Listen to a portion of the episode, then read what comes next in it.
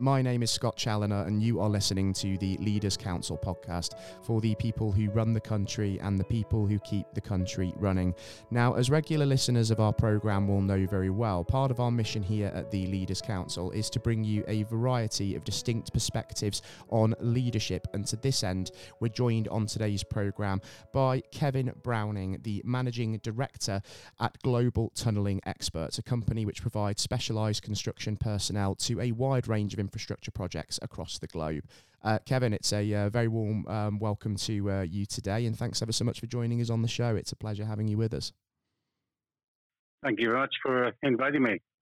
Yeah, it's brilliant having you, Kevin. Now, uh, just for those um, listeners that might not be familiar with the uh, the business and what you do, um, could you just expand uh, for me on uh, what it is that GT UK actually uh, sort of goes and does in the marketplace, please, in your own words?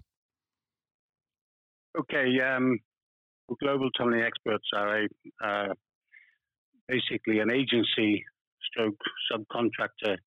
And what we do is to supply key uh, personnel to the primarily to the tunneling industry.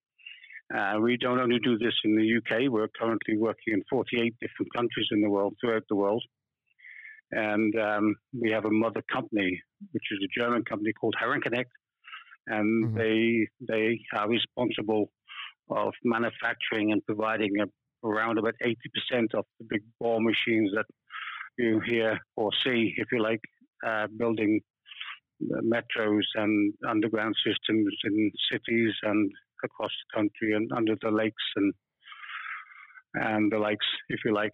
Uh, certainly at the moment in the UK, there's a vast amount of tunneling going on, and mm. we're rather busy.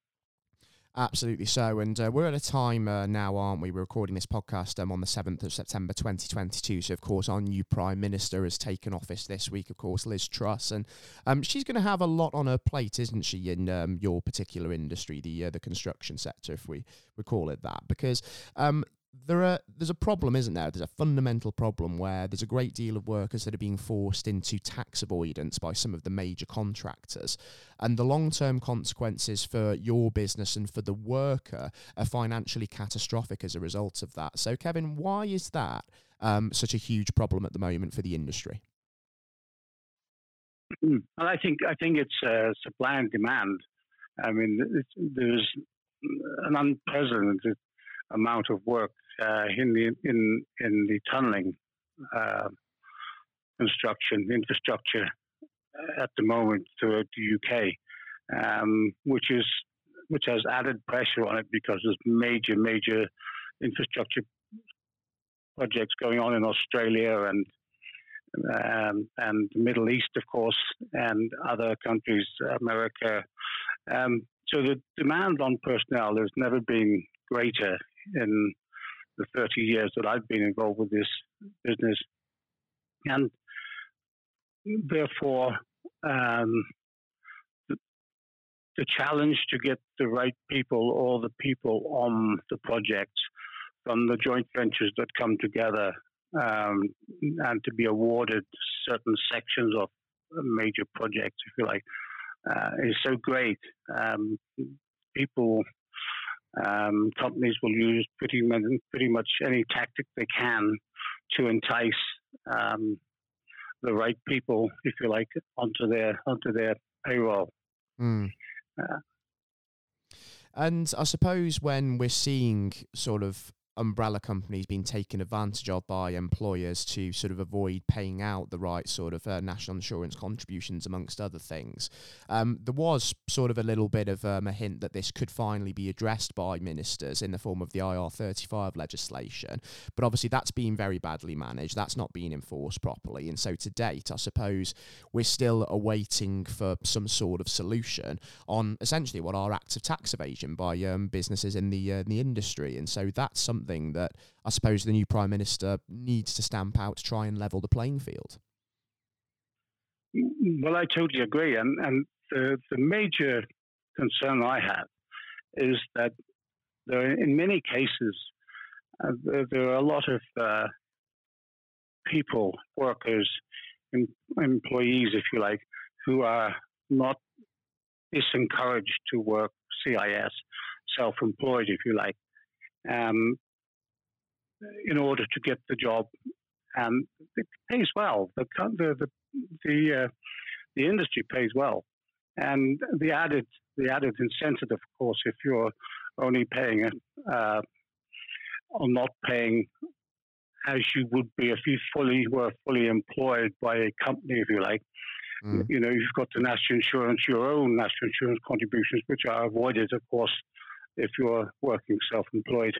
In a, in a sense, I think it's nine pound twenty pence a week or something like that. You can pay as your if you're self-employed, um, was rather to the normal eleven plus whatever percent it is.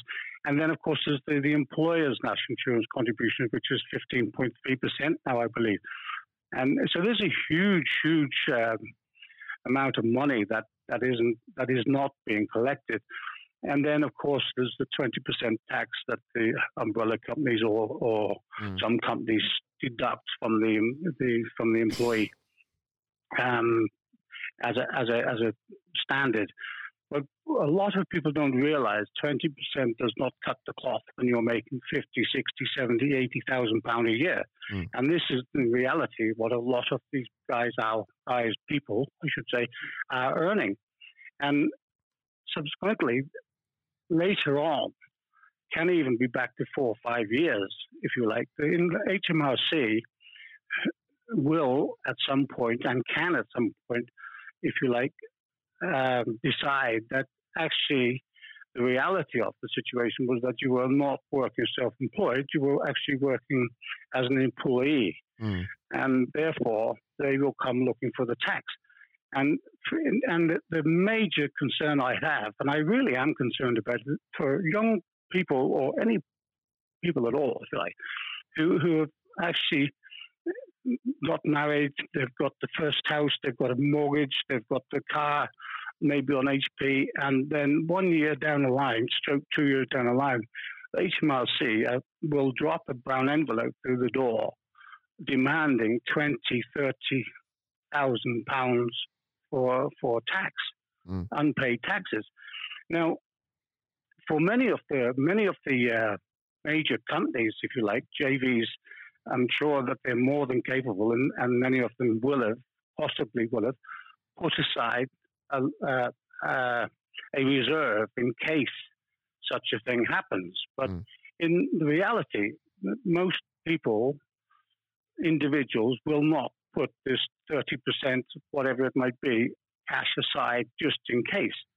So, so the reality is that with with the escalating costs of of uh, household bills and energy, et etc., etc., mm. as well as getting a bill through that through your through, like that through your door, it will it can cause people to hand their keys back from the house, families to break up, children to be to be split up from their families. It's catastrophic, and it has to be addressed now. Mm. Absolutely so, because um, there are companies of disrepute out there that are essentially evading taxes and putting workers in danger of having that bill from HMRC. And uh, the the incredible thing is that given that then you know they're making such a saving on the taxes that they're not paying, they are actually pricing reputable businesses out of the market by being more successful with major contracts because they're able to sort of outbid those that are you know actually playing by the rules and paying tax fair and square. That's without a doubt. Um, um, we see this. We see this uh, um, regularly, if you like, from from global tunneling's uh, point of view. We are immediately 25% more expensive than than our competitors because we insist on working um, PAYE. Um, this is mm. the legal way. This is how the, the government, the laws of this land have instructed us to work and we will work within the boundaries of the law, and we continue to do so. Um, it, but it does, and it definitely has had a detrimental impact on on our turnover, if you like, and our, our business. The problem arises is uh, where we are now with it um, currently. As we are involved with so many uh, other projects throughout the world, companies like Global Tunneling Experts are actually are actually seriously considering whether we should continue to be to be um, punished, if you like, for trying to work legally here. And why don't we take our skilled workforce and go and work in the other countries that we are also involved with? There's, there's major, major projects. Um, for me, Britain first, and, and we, we have a huge, huge um, uh, opportunity now with the infrastructure program that has been laid out in front of us to, to, to get this right. And, and I want to be part of it. We want to be part of it. And um, I just want I want someone to understand what I'm saying here. It, it's also it's it's not also the not only the, the tax side of it, the uh, or the contribution national insurance contributions um, avoidance.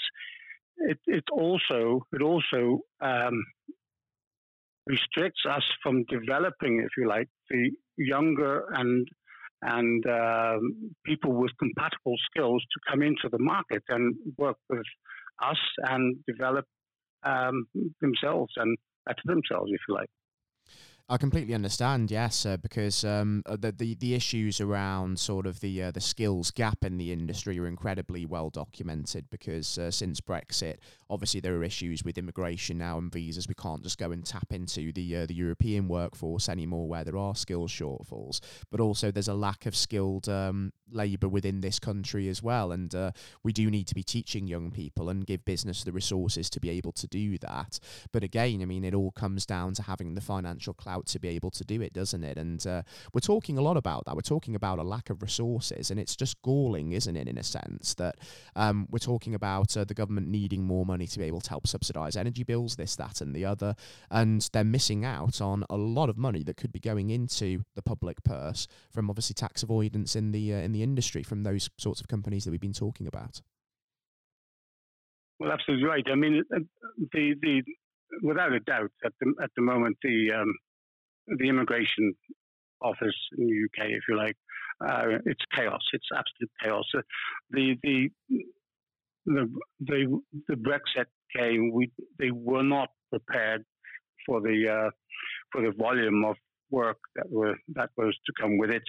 Um, I think not only not only uh, immigration, but I think there were many many industries were caught short, if you like, but you know, we've had time. We've had a lot of time. I know the pandemic was there, and I know that um, people are still, if you like, um, in many cases reluctant to come back and, and work from the office, and you know, it's quite comfortable working from home and one thing another.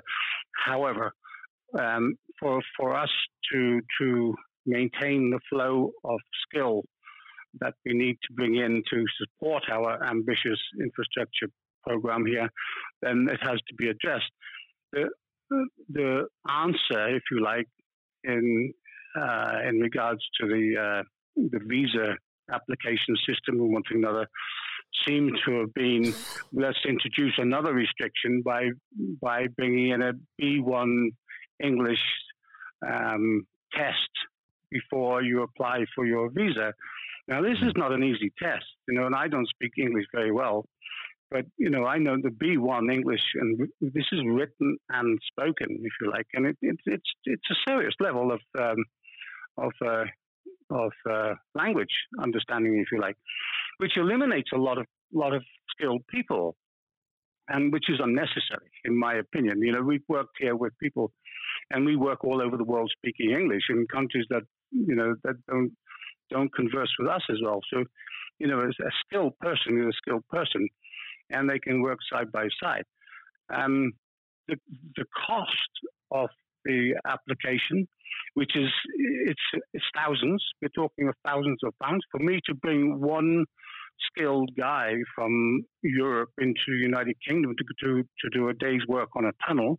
Currently, is going to take ten weeks, up to ten weeks, can take up to ten weeks to get the visa uh, uh, in place and then it gets better when it land when you land in this side of the uh, the pond, if you like.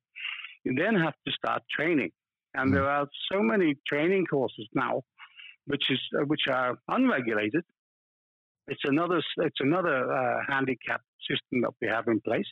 There are so many different um, training um, organizations, if you like, um, run by CITB and others and others and others, if you like.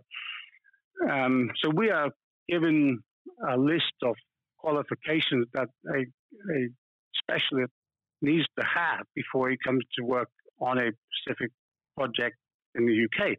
But even those differ from project to project, which just confirms what I said that they are, they are not regulated, but they are adapted for a specific project or, or, a, or, a, or a site. And this, this is what you have to comply with. But it's a lot of money. So mm. the reality of it is to bring one guy from the other side of the uh, in Europe into the United Kingdom, go to work 12 weeks and probably in, in excess of four, or five thousand pounds, which has to be paid before the guy does a single day's work, or the person does a day's work. And then, of course, I mean, you're running the risk as well of that person then going and doing all of that training and then not sticking to the job for um, a particularly long period of time. I mean, they're well within their rights to leave after a certain number of months or even a year, aren't they? Um, but as well as that, um, like I say, you're having to go and spend all of this money to bring in skills at a time where skills are needed. But it's also a time where, you know, we're the soaring inflation, the soaring energy costs, and businesses are being advised to, you know, cut their cloth, tighten their belts accordingly. So it's a catch 22 situation, isn't it? Hmm, well, it is. I mean, you know, if you if you look at it from a from a basic um, ground floor level, if you like, you know, if, if you look at it how how how things were, if you like. You used to have to back used to have back to team back to work teams, if you like, where um, somebody who hasn't been so fortunate, fortunate uh, maybe uh, jail or maybe illness or something like this, and to go to get back into work, then you had places for these people to go, and and and they would match them with a construction company that they knew, a group of whatever kind of like a uh, job center sort of um, uh, situation, but in a, in a more one-to-one basis. So, so taking taking a, a person, if you like, um, and persuading a company like G, uh, GTE or or, or a construction company to take this person on as a laborer not only have, have, have you got to convince the company that this this person is actually good for the good for the uh, for the shot, if you like, or for a chance, but you've also got to suggest or got to come up with the cost of the training for the for the person to go there. You're asking for two punts. First, take a take a take a shot on this chap who hasn't uh, necessarily got a lot uh, going for him. But also, by the way, we need we need two thousand pounds worth of training.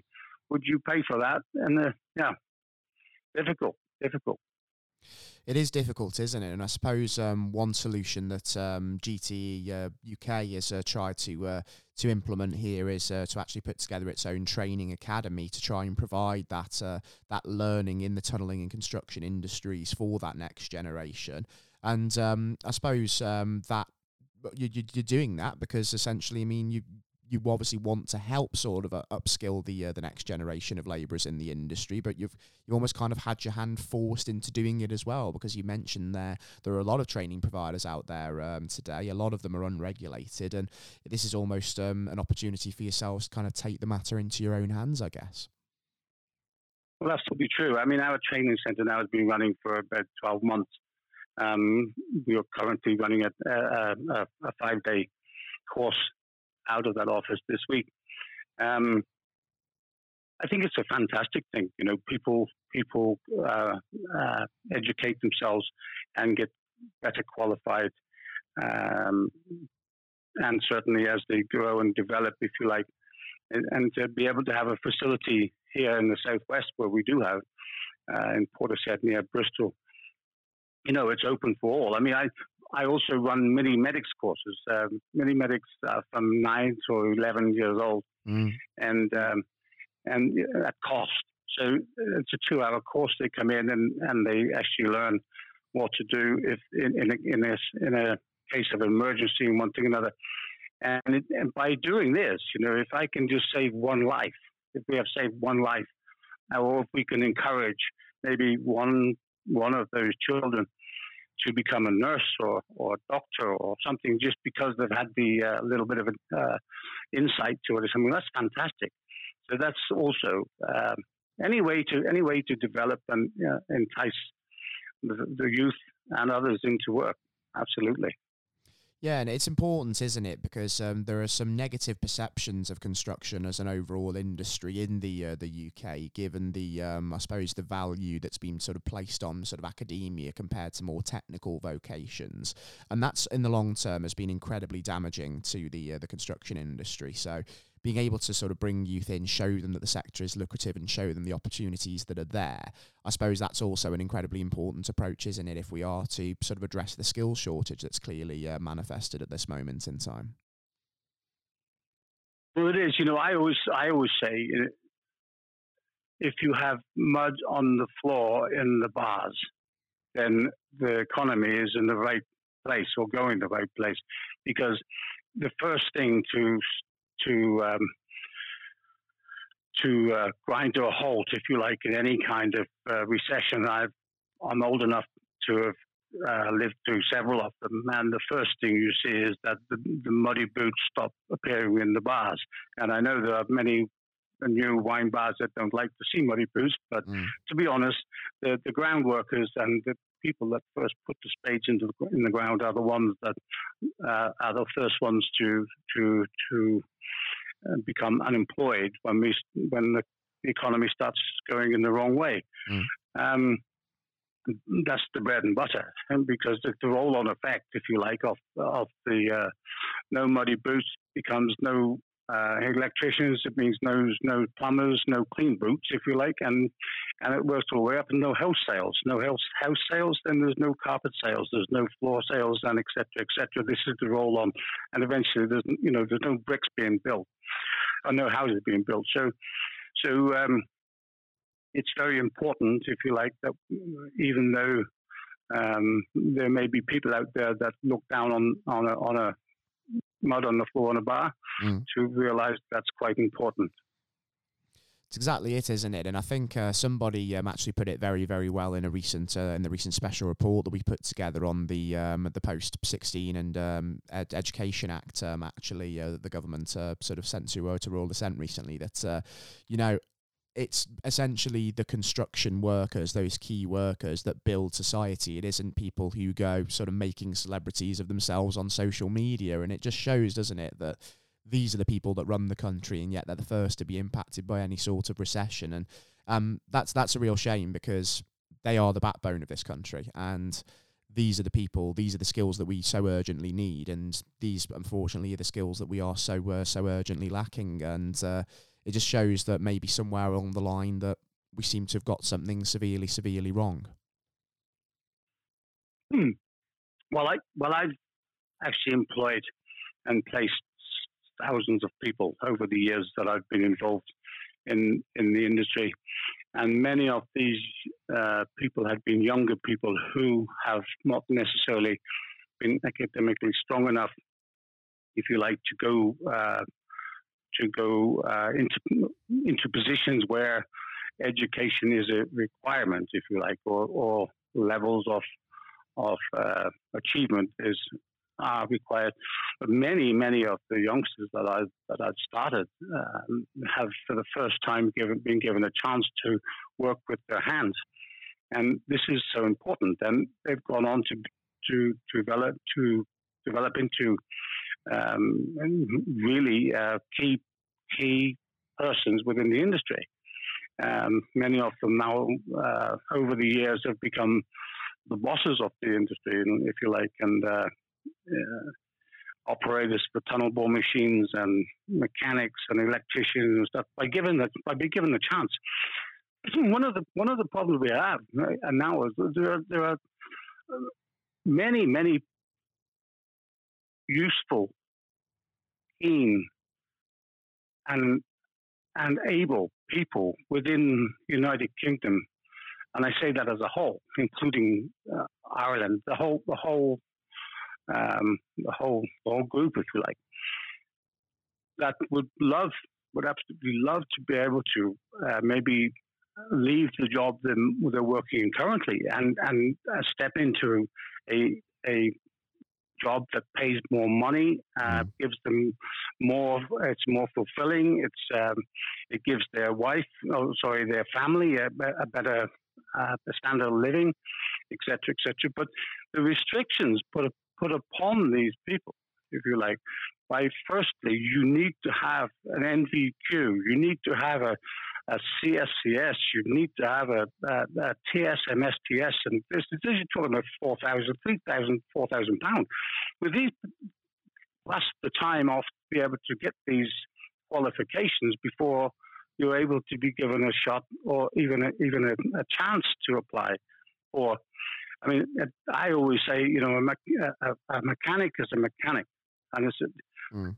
its own its compatible skills. You know, we have we have thousands of people, thousands of people who, who are more than capable of doing the work, but they need they need to be um, familiarized, familiar to familiarize somebody in a different part of a different part of equipment or something like that is far cheaper than it is to train somebody from new. Mm.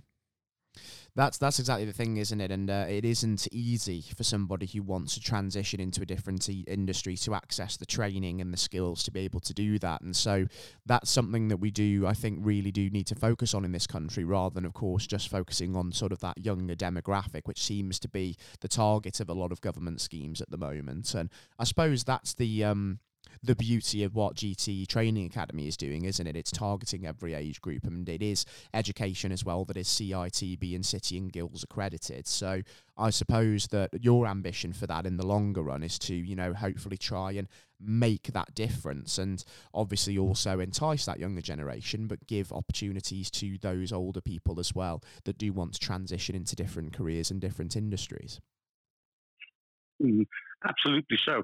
But where where we go back to we go back to the beginning, where uh, companies like GTE are being, if you like, restricted to the access of the major uh, projects that were ongoing at our or being developed within the United Kingdom then there's companies like us that would love to bring more of these people into uh, into the market, uh, being restricted by, if you like, being held off or being uh, other other joint ventures being reluctant to work with us because they know we're more expensive. We are only more expensive because we are working legally. We are not more expensive because we're making vast amounts of profit, if you like, uh, uh, against people that they're working with. Yes, exactly. And um, this is where now, I mean, there needs to be that leveling of the playing field because there are so many businesses out there that, of course, are, you know, have their hearts in the right place. They want to make that difference and, you know, plug that gap in the industry. But because of the discrepancies of um, the playing field um, within the, uh, the sector, um, that's a problem. It's almost it's hampering businesses from being able to uh, to make that difference, and it's almost it's a vicious circle, isn't it? I mean, um, you you want to make that difference, you want to be able to roll more of this out, but obviously because you're a law-abiding business, um, you're almost being prevented from doing that, and that should not be the case. And I suppose now for this new cabinet that we're seeing, this is something that they need to uh, to be addressing and we talked a little bit about earlier um, IR35 and how that's being mismanaged. So, do you think maybe looking again at that legislation might be a solution for this issue, or do you think that perhaps going and looking at something completely different as a way of addressing this might well be the uh, the way to go from your perspective? Well, my understanding is what what the the government are currently uh, the line the, current, uh, the, the government is currently taking is that they've employed more HMRC inspectors, I think 150, mm. um, to to investigate, if you like, companies. And the main thing, the, the thing about HMRC, they're 24/7. They, you know, they don't need to sleep. They they they they, they get a case and they they deal with it, as, and it takes as long as they want, or it, it, it takes, if you like. So eventually the, the money that is being, um, or the avoidance, if you like, tax avoidance, will, I assume, be, be found out. And there will be um, there will be companies and people held to account. But my concern, as I said before, is for the employee, is mm. for the single person. The big companies, you take your chance. You, you that, that's what you've done. You know what you're doing. You're they're, they're, certainly smart enough to become a big company, so they're smart enough to know what they're doing. But for the individual, is is a it really concerns me. The um, Yeah, it's it's a problem, isn't it? Because like the, the issue that we're seeing is that um, these businesses are committing acts of tax avoidance, and what's going on is the consequences when HMRC are eventually cottoning on to what's happening are falling upon the individual affected because they are not registered accordingly, and that's entirely down to the umbrella companies being used by um, by by obviously these uh, these big corporates and. Uh, they're avoiding, of course, any kind of um, sort of retribution for the actions that they've done. It's all falling upon the individual, and yet they're benefiting from that. And so you're absolutely right. The concern is for the individual, and um, the, what what is quite staggering as well, sort of from my personal perspective on this, is that there's a huge, huge lack of awareness of this and a lack of real publication about it. And um, I suppose there needs to be a real sort of bit of um, sort of legwork from the government on that front to sort of raise awareness to, uh, to individuals that you know this is happening. You need to be checking this. You need to be aware of it, or it could obviously be you that's um, going to sort of bear the brunt of all of this. Yes, yes. Um, I mean, it, it it's so widely used and is at such a high, at such a senior level, if you like, that consultants working for a company for one year, if, if you like, can uh, currently be self-employed. This is not complying to the ER 35. You know, there are so many um, senior, senior people eh, throughout the country working the system and avoiding the uh, the uh, national insurance contributions and the full tax contributions, if you like, to to be to be real. I know that there are many many wealthy people out there that, that are benefiting from from the loophole as well, and they're more than capable of paying uh, their, their fifteen thousand pound a year for for Bupa for their private medical care. Mm and and it, and their nine pound twenty pence a week doesn't really matter. The fact the fact that there are also thousands of these very wealthy people who who are stepping ahead of the of the uh, National Health Service queues to get themselves treated in one thing or another. Mm. That's all part of maybe evolution. You know, there are there's private medical care, uh, of which I do also have. I, I, I have private medical care, but I fly all over the world, and unfortunately, the NHS does not cover me when I'm sat in India with a with a bug in my belly or something like that. Mm. But I do pay mm. my full national insurance and taxes.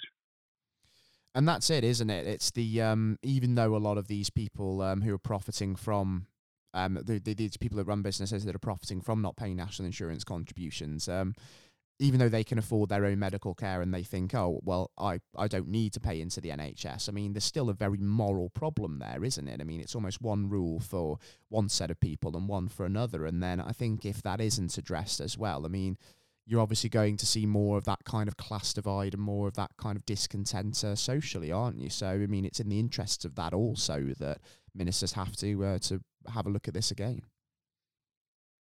Absolutely. There are still many people that limp into the NHS with a sore hip or or or damaged knee, if you like, having paid uh, very little into it. That's for sure. And it's essentially, uh, it, it's it's quite sad, isn't it? That obviously we, we have been in a period of time where I know that the uh, the new prime minister has made very clear she plans to reverse the uh, the national insurance increase brought in um, at the beginning of uh, of this year. Um, but uh, the, the the irony of that is that they raise national insurance contributions, and yet they're probably still not going to get the revenue that they need to get from it because um, there are loads of people that are still avoiding it, and so those that should be paying more are not paying more, and the burden was essentially being um, being on the shoulders of everybody else that was sort of abiding by the law and already paying their fair share. Yeah, sure. I mean, look, I I've said this before. I wrote this before. I believe our nurses and nurses in particular and doctors, um, health care workers should be paid more money. and I believe our soldiers should be paid more money also. You know, we're we're living in let's say relative peace at this moment, apart from um, sadly what's going on in Ukraine. And however, you know, we were at war for ten years. Our soldiers were paid very poorly. Um, our nurses have been working for hundreds of years with with uh, with poor, I would say, salaries as well. But I'd also say this, you know, and I wrote my in my last article. I would like to see our new new uh, leader and our her team, if you like, also to address the top of file. It's clear for anybody with sense that we are top heavy. We have we have countless countless committees and organizations and councils and federations and mm.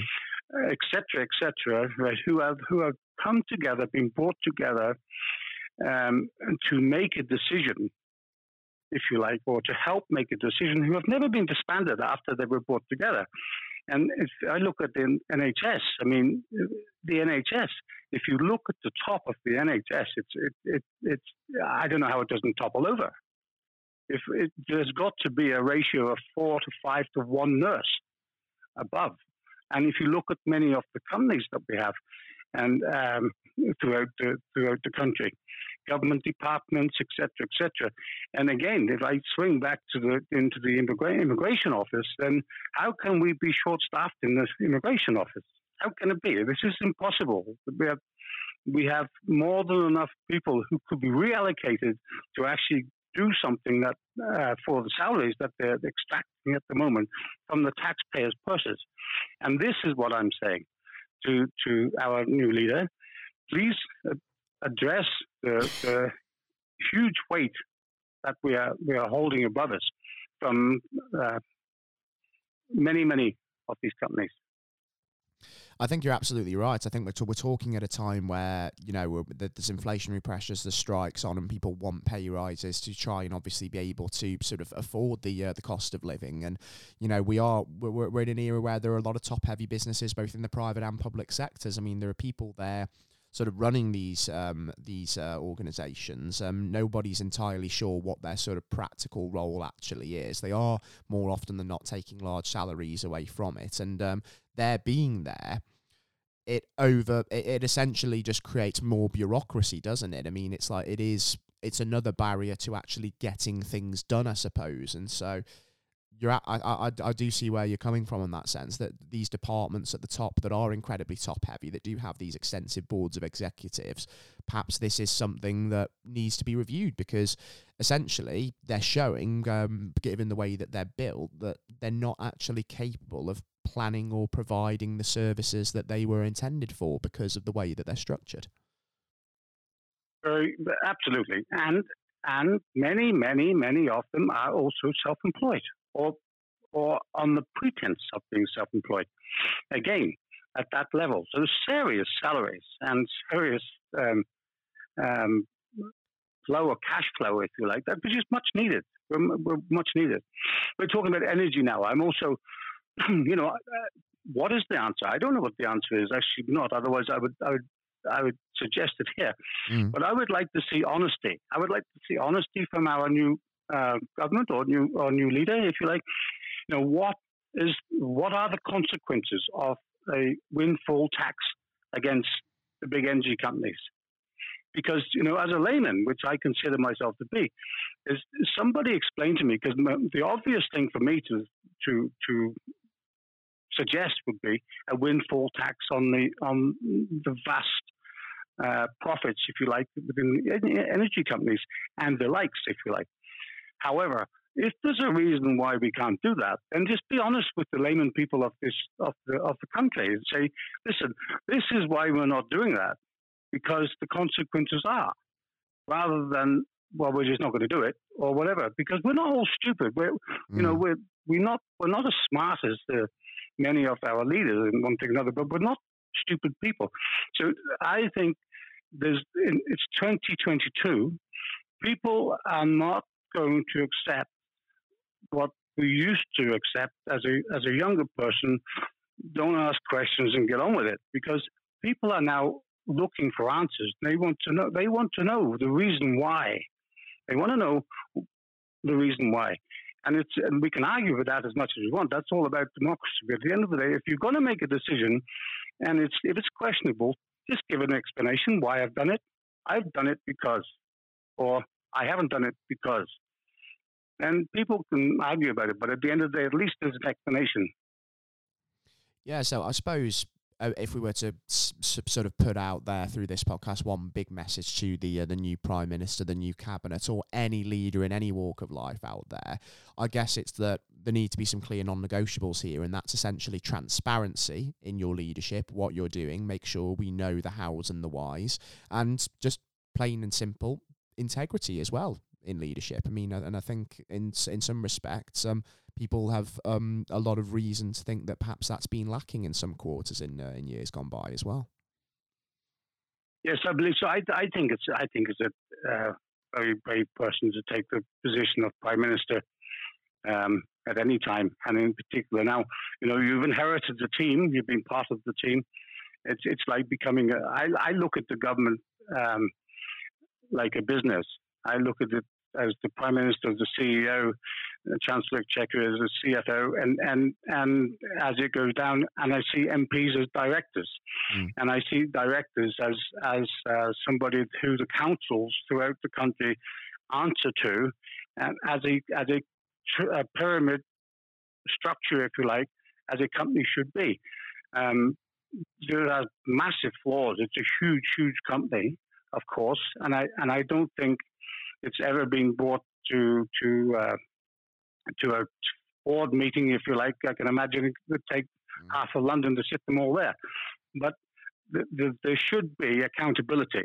There should be accountability, and MPs should be held accountable for their areas of, of responsibility, uh, uh, and they should be reporting up the ladder to the point where the CEO can uh, CEO can actually say, "Listen, this is not this performance is not good and there's a, what's the reason for it? And, and, and the MP should not be able to roll on for years on years and years whilst the whole thing below him is, is, uh, is, is, a shambles. Mm. That's my view on it. Mm, exactly right, and um, perfectly uh, vind- um, vindicated as well by what we've seen over the uh, the course of the last few years in many many respects. And it's clear, isn't it, that you know the new Prime Minister Liz Truss, she's going to have a lot on her plate, particularly with the construction industry. She's got to deal with the energy cost burden. She's got to deal with IR thirty five, whatever the course that's going to take, and obviously just level the playing field fairly and make sure that you know everybody's abiding by the law and paying what they should be into the system because we're at a period of time where um, the government's going to need all of the uh, the money that it can get, even if it is alleviating the tax burden on the individual. So certainly plenty for her to get her teeth stuck into. I think that's for sure, isn't it? Absolutely. I wish her all luck and good health in the world, and I hope honestly hope that there's enough integrity left within uh, the party to realize that if they do not get it right this time, then they will be certainly looking for for futures green. Mm, absolutely so, and um, just looking um, to the uh, the future as well um, in the context of your own business, uh, Kevin. Just before we wrap up on the uh, the program today, um, for yourselves um, at uh, Global Tunnelling Experts and also the GT Academy over the uh, the next sort of twelve months or so, if we put that initial time frame on it, um, what are some of your sort of priorities going to be as we try and sort of navigate the uh, the current economic situation, and what are you really sort of hoping to to achieve in that time? Hmm. Well, it the challenges I, I, I see ahead of us are the same as everyone, our competitors have. It is, uh, it is uh, manpower. It is workforce skill set. Um, we we simply do not have enough um, available in this country. We will have to bring in. We will have to outsource from from our friends across the, the water in Europe and further afield. And why shouldn't we? They do it to us also. Mm. Um, I, am three times around this world traveled. I, this is not the only country that's that's suffering, if you like. Um, but we really have to get this uh, get this sorted. We have to get our immigration policy sorted, and I would suggest that companies like Global tunnelling experts to have a database of over 8,000 persons within it, um, if you like, from all over the world within our industry. We know very well um, the, the, skilled workers that's required and the ones free from this country to another. This is how we have continuity of work for our guys. But they, we could also be considered as a pre uh, a pre-authorized um, uh, specialist because we have done all of the checks. You know, we have done all the checks. We know the person, we know the skill set, etc., etc. So, you know, to to limit the time, the process of actually getting that specialist on the ground here, then I would suggest that the the, the government looks at companies like mine and says, look, these guys are operating worldwide. They have uh, credibility. We've had we're one of the first com- uh, companies in the country with the sponsor license. You know, we've been doing it for years, mm. um, and we have never up to this point made a mistake, and we won't make, we won't make one now uh, uh, intentionally, if you like. Uh, duty of care for the for the people coming from abroad or anybody else that works for us. So that's that's the challenge. The, the challenge is also to win work so I we still uh, we are winning work, but certainly not in the scale where, where I'd like to like to see it. I'd like to see us being supported, and I would like to say to the joint ventures and companies throughout the, the country, don't be afraid of GTE. If you're working legally, then we're your friends. Absolutely. You're doing nothing wrong working with us. We have a great past and we have a great future. Yeah, absolutely. A food for thought for anybody tuning into uh, to this podcast today. And um, if you do, of course, want to find out a little bit more about uh, Kevin and the uh, the business, uh, global tunneling experts.com is a good port of call. And there's also uh, the um, the gteta.com website as well for the GTA Academy that you can look at if you're interested in uh, the work that they do. And um, obviously as well just a message um, to um, sort of yourself uh, kevin um, just echoing what you said uh, to the prime minister i do wish you all the luck in the uh, the world in sort of executing the aims that you've outlined there and uh, just a message as well to ministers. I mean, when it comes to sort of trying to uh, source skills um, in the short term, I mean, there is little alternative but to obviously go and outsource those skills from abroad because it's going to take years to sort of build the skilled domestic workforce that we need.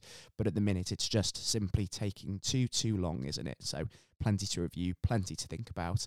And to yourself, Kevin, um, wish you all the luck in the world in being able to uh, to do that from a business perspective. And um, certainly all the best over the next year. And I think it would be great uh, once we sort of have an idea as to how it's all panning out for you to catch up and have you back on the show just to see how things are sort of panning out for, for you in the business. Thank you very much for having me.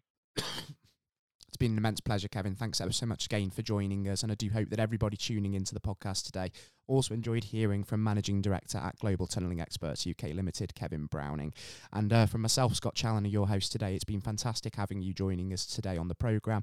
And if you run your own business or your organisation with its own story to share with us about the issues that we've discussed or any topical matter and issue that is impertinent, pertinent to your industry, then you too can apply to be on the programme to leave that point of view with us via leaderscouncil.co.uk forward slash apply. Until next time, everybody listening in, do take care and goodbye.